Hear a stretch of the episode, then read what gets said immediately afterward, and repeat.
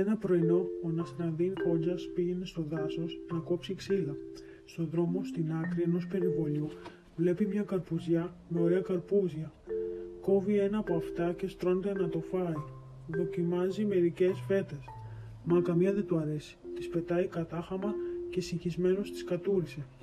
Το μεσημέρι καθώς γυρνούσε κατάκοπος και διψασμένος, βρίσκει τις καρπουζοφέτες κάτω και αρχίζει να διαλέγει.